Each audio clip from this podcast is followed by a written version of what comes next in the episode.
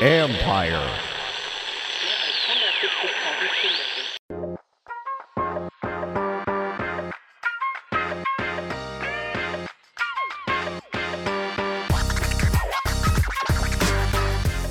We now know where Julio Jones is going to be playing in 2022 because today the Tennessee Titans and Atlanta Falcons agreed to a trade where um, the Atlanta Falcons are going to be getting a 22 second round pick and a I mean the Falcons getting 22 second round pick and a 20, 23 fourth round pick and the Titans get Julio Jones and a 2023 um, sixth round pick compensation seems pretty comparable to the uh, Hayden Hurst trade that the uh, Falcons made last year.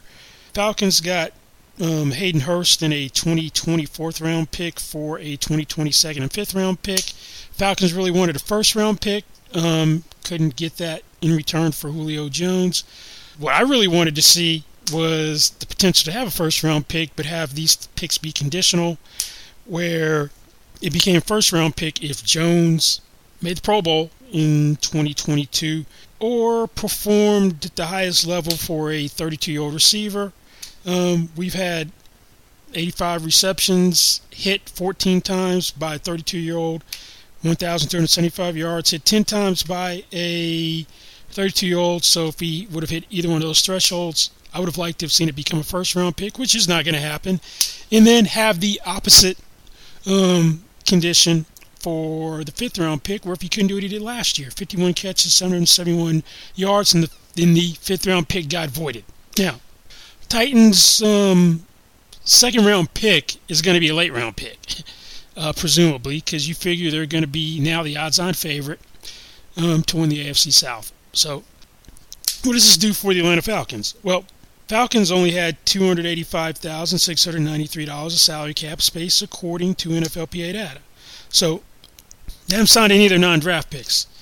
The draft class is going to take up $13,048,199. Now, that's not all you need for the cap space, at least for now, because under off-season accounting rules, only the top 51 salaries count.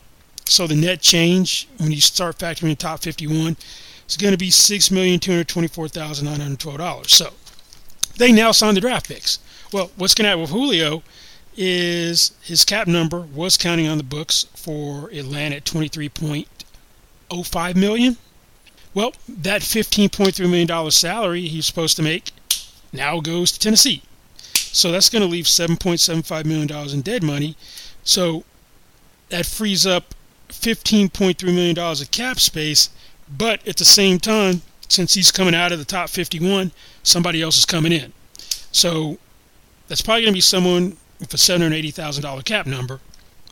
So when you look at it, um, Falcons are now, after the trade, going to have basically 1480 cap space. Sign the draft picks with the net change in um, from the top 51. They're going to have about about 8.5, 8.6 million dollars cap space. And then once you have the change from top 51 to everything counting on September 9th, depending upon usually that's like three to five million. They're they're going to be okay. They're going to be okay now cap wise. Now, 2022, the Falcons are going to have 15.5 million dollars of dead money. That's from the bonus proration um, associated with Julio Jones's 2022 and 2023 cap years. So that's actually going to be a savings of they're going to pick up 3.763 million dollars of cap space in 2022 because Julio's cap number was 19. 263 million. That's the same cap number he, had for 2023. He's off the books in 2023. So Falcons are going to get 19.263 million dollars of cap space in 2023 with the trade. Now, what this means is Calvin Ridley is their clear number one receiver. He's the 26th overall pick in 2018. Um, they picked up the fifth year option for him this year for 2022, which will be 11.116 million. That is fully guaranteed. Um, he had a breakout season last year of 90 catches, 1,374 receiving yards, and nine touchdown catches. So, if he can do anything remotely close to that in 2021, presumably next year he gets a new contract, If I'm him, I'm going, hey, you paid Julio Jones $22 million per year and new money on the extension, $66 million over three year. That's my starting point if I can do that again. That's what I asked for if I'm Calvin Ridley. This also means Kyle Pitts has to be as good as advertised, a fourth overall pick at tight end. He needs to come in out the box and perform at a Pro Bowl level for the Falcons to have any type of real success this year. Now, Titans are clearly in win now mode. Um, that's the only reason you do a trade like this um, if you're the Titans. the Titans now, with uh, Julio coming aboard, um, have filled partially the void from having Jonnu Smith and Corey Davis leaving free agency. Um, Davis' fifth year option was not picked up um, by the Titans. Had it been picked up, he was going to be making 15.68 million this year. Julio's coming in for 15.3. You have to think that Julio is an upgrade over Corey Davis. I know Julio's 32 years old, but a couple things to take into account with Julio. He averaged 85.7 receiving yards per game last year, seventh in the NFL. After um, everyone's played eight games last year, he played six of them. He's averaging 97.3 receiving yards per game. That was third in the NFL behind Davante Adams and DK Metcalf.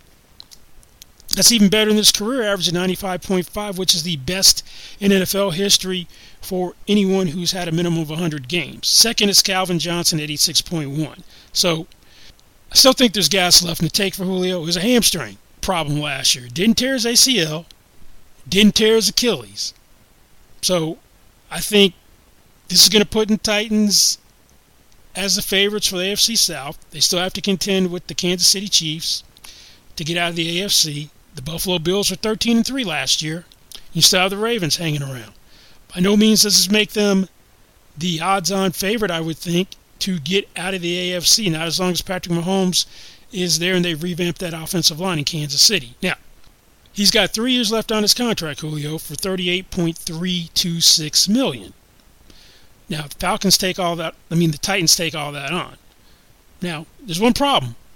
They only have $3.9 million of cap space. So you have to have enough cap space to absorb somebody's contract when you take them on. So something's going to have to give here. That means Falcons, I mean, the Titans, probably have to restructure a contract. That's one route to get enough cap room. The obvious choice to restructure a contract is quarterback Ryan Tannehill. He's got a $24.5 million base salary. The Titans have automatic conversion rights in his contract. They don't necessarily have to go to him and say, hey, we need you to restructure the contract. They can do it. He, the way the terms of these automatic conversion rights read, the player is obligated to sign a new contract which reflects the restructure, or they're considered in breach or default. And if you're in breach or default, typically your guarantees would void. So Ryan Tannehill also wants Julio Jones on the team, so there's going to be no problem if they go that route. Now, considering he's got a $24.5 million base salary, you can get as much as $15,616,666 from a Ryan Tannehill restructure if you lower his base salary down to 1.075 million. That's the max you could get. That's if you lowered his base salary down that and you converted everything else into um signing bonus. That'd be 23.425 million. You could obviously convert less in the signing bonus. You'd get less cap room, but that's the max you could get. Another thing is they could add two voiding dummy years if they wanted more cap room voiding dummy years into 2024 and 2025. His contract expires after 2023. Drop his base salary down to his league minimum 1.075 million, then you are going to get 18.74 million of um, cap relief if you do that. Now, the only problem is if you do that, you didn't have dead money in 2024 you have two years of proration hitting the cap in 2024, which would be 9.3 9.37 million. So um, I suspect if they're going to restructure Tannehill's contract, they're not going to want to add the dummy voiding years. You could do a partial restructure, but then you also have to attack Julio's contract on the way in the door, which will require the Julio and the uh, Titans agreeing to what it will look like afterwards, and the Falcons actually executing the change. Now, there are a couple things you could do because Julio's not going to take a pay cut. Probably thinks he's underpaid at 38.326 million left on his contract. $15.3 million base salary, you can do what happened with Kiko Alonso uh, a couple of years ago in a trade to um, from Miami to the Saints at the roster cut down in 2019. They shifted a part of his base salary in 2019 into a March roster bonus, which is fully guaranteed. Now, Julio's base salary is already fully guaranteed. So, what you how this would work is let's say you lowered his base salary. I'm just using a number for illustrative purposes. Say you lowered his base salary from 15.3 to 10. That means you still have to restructure someone from the Titans, but but 10 million is less than the 15.3 you have to absorb. So that means his 2022 base salary would go up, not base salary, total salary would go up by 5.3 million. Let's say the 5.3 million is in a first day of the league year roster bonus. You'd have to have no offsets with that roster bonus to put him in the same place. Julio also has a $2 million base salary guarantee for 2022. In addition to that, because Julio's contract predates the new CBA in the 17th game, edition. Players who had contracts signed before the new CBA was ratified last March, they get a 17th game check if they're on injured reserve or the 50 man roster as of the 17th game. If you make a substantial, you have made a substantial modification to the contract. A simple contract restructure, like we're talking about for Tannehill, would not be something which would affect the 17th game check. What we're doing, talking about Julio, would affect his ability to make a 17th game check. So we've seen this done in other cases, um, like when the um, Texans modified Brandin Cooks' contract. They added 17th game roster bonuses in. So he is no worse off than he would have been had he done nothing. So you'd have to add a $900,000 roster bonus in in 2021 a $677,235 roster bonuses in 2022 and 2023 for 17th game. Um, so Julio will be in the same place he would be otherwise. Now, with him shifting money down to 2023, he may not be any. He may be.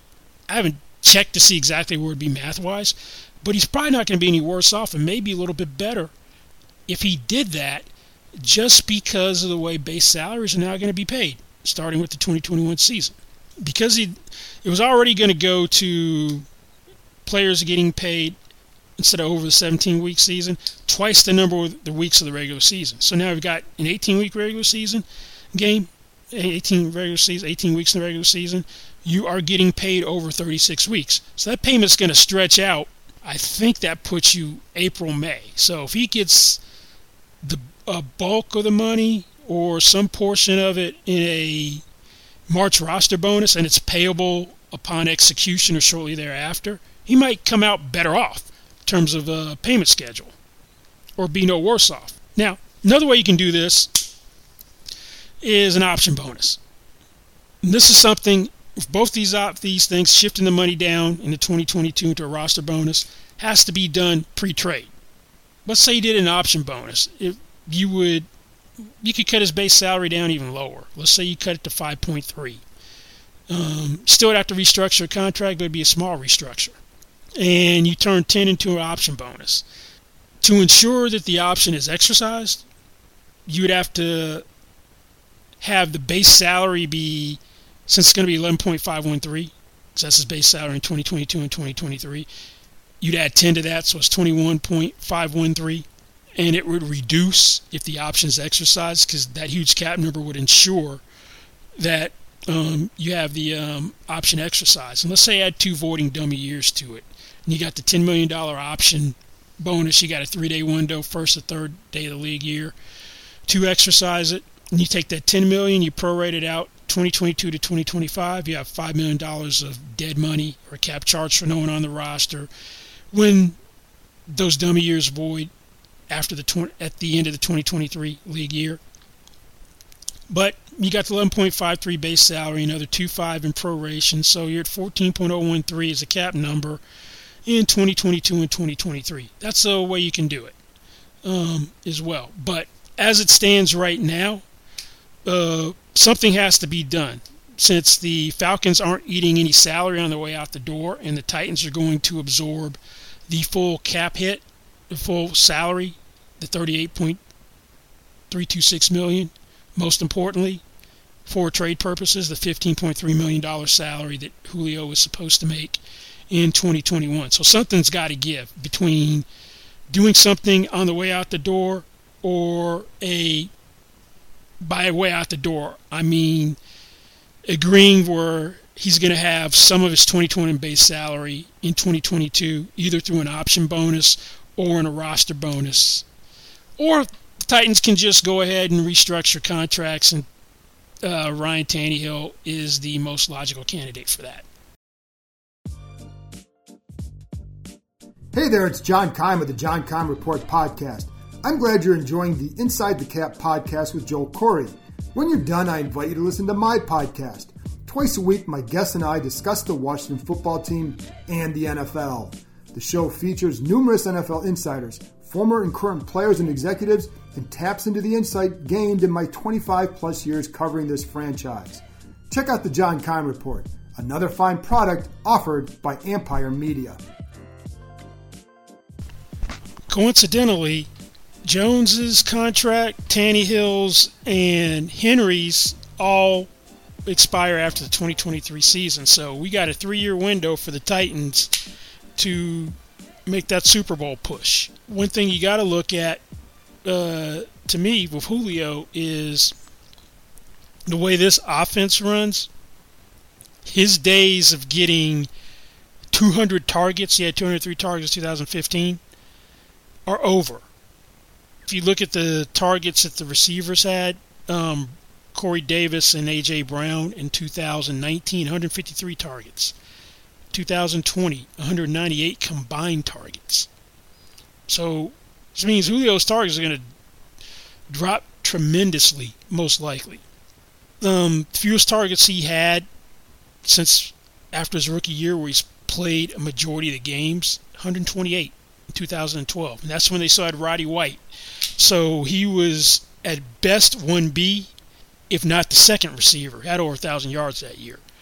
And in 2016, he went from that career high 2003 targets to 129 in 14 games with Mohamed Sanu. Now, with the Titans, this is a run oriented offense.